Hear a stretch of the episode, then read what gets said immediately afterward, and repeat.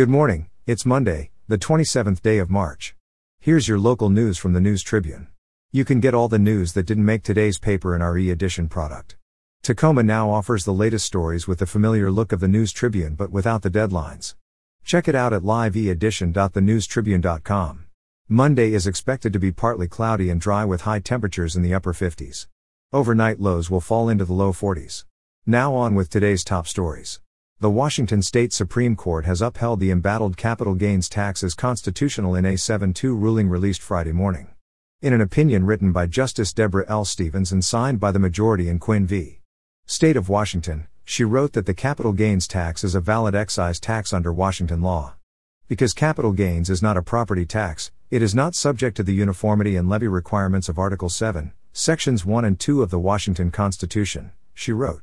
Justices also declined to reconsider their decision in the 1933 case Culliton v.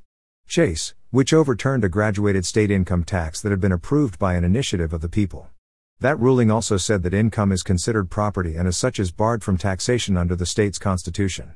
The two state Supreme Court justices to dissent against the majority opinion were Charles W. Johnson and Sheryl Gordon McCloud. In their dissent, McCloud wrote that the tax violates Article 7, Section 2 of the state's constitution. The law imposed a 7% tax on profits over $250,000 from the sale of assets including stocks, bonds, and mutual funds. This means that if someone made profits of $300,000 from selling stocks, they would pay 7% in taxes on $50,000 of those profits. The first $500 million in revenue from the tax would go into the State Education Legacy Trust account. The remainder of that would go into the Common School Construction account. The owners of North 47 Brewing Company and Browns Point are expanding to downtown Tacoma with the opening of a full service restaurant and later an attached tasting room and lounge. West 122 will replace Little Radio at 728 Pacific Avenue. The latter closed last summer, after reopening in late 2021 under new ownership, and requests for comment regarding the circumstances went unanswered. The new restaurant's name is a nod to the city's longitude, as the brewery's name is to the city's latitude.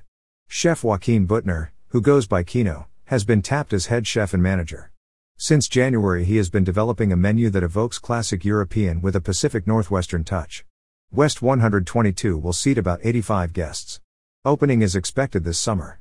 The investigation into whether a Gig Harbor High School girls basketball player called a Peninsula High School player a racial slur was closed after officials were unable to confirm the slur was used. Peninsula School District hired a third party investigator after allegations a GHHS player called a PHS player the N word during the handshake line at a January 11th game between the two schools. The two players were guarding each other the whole game, according to the investigation.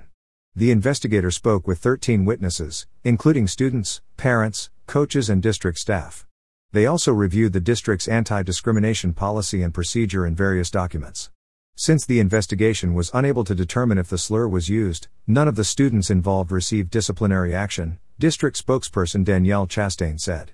On Saturday morning, South Sound 911 received reports of a deceased 58 year old man on the ground with signs of head trauma, according to a press release from the Tacoma Police Department. The incident is being investigated as a homicide. Tacoma police officers responded at about 8:30 a.m. to a report of a man found with signs of physical trauma in the tree line on 400 block of South Tacoma Way, according to an online statement from the department. Anyone with information regarding the crime is asked to call Crime Stoppers at 1-800-222-TIPS. A man who was shot and killed by police after reportedly carrying a grenade Friday morning had made threats to shoot up the bar where he worked after he was fired the day before, police say. The man was not named, but he was described as an adult white male in his mid 20s, police said. Around 9 a.m. on Friday, Pierce County Sheriff's deputies were dispatched to a business in Parkland, following reports that a former employee was there making threats to shoot up the bar and its employees, according to a press release from the Pierce County Sheriff's Department. The man had already left before police arrived. Just before 10 a.m., police spotted the man on train tracks east of a high school near Parkland and attempted to make contact, but he continued to walk away and was approaching two schools that were in session, Franklin Pierce High School and Ford Middle School. At some point, the man produced what appeared to be a hand grenade and pulled the pin, keeping the grenade in his hand, police said. Attempts to stop him with less lethal force failed, and after the man showed a handgun, a deputy shot him. A 22 year old man was shot Saturday afternoon in Tacoma, according to a statement from police. Tacoma officers responded to the reported drive by shooting at 4:55 p.m. in the 4300 block of South Bell Street, the statement said.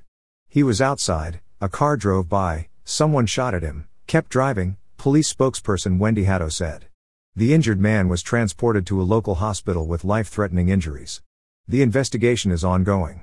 Lakewood police officers arrested a 40 year old man late Friday and rebooked him Saturday in connection with a shooting that injured a three month old infant. The initial emergency call brought officers to an apartment complex in the 8900 block of Gravelly Lake Drive that provides supportive housing to low income people. After officers arrived, they believe they heard additional shots at the complex, according to a department news release. The child was transported to Mary Bridge Children's Hospital in Tacoma and treated for a grazing wound in the arm and a head injury from broken glass and debris, police said. Police found no other victims or suspects at the scene after searching the building, but investigators determined that the shooting was directed at one unit. Multiple rounds had been fired through the door. Initially, the 40 year old man was arrested in connection with another incident that wasn't related to the shooting. The man was rebooked into the Pierce County Jail Saturday morning on suspicion of first degree attempted murder, first degree assault, and unlawful possession of a firearm.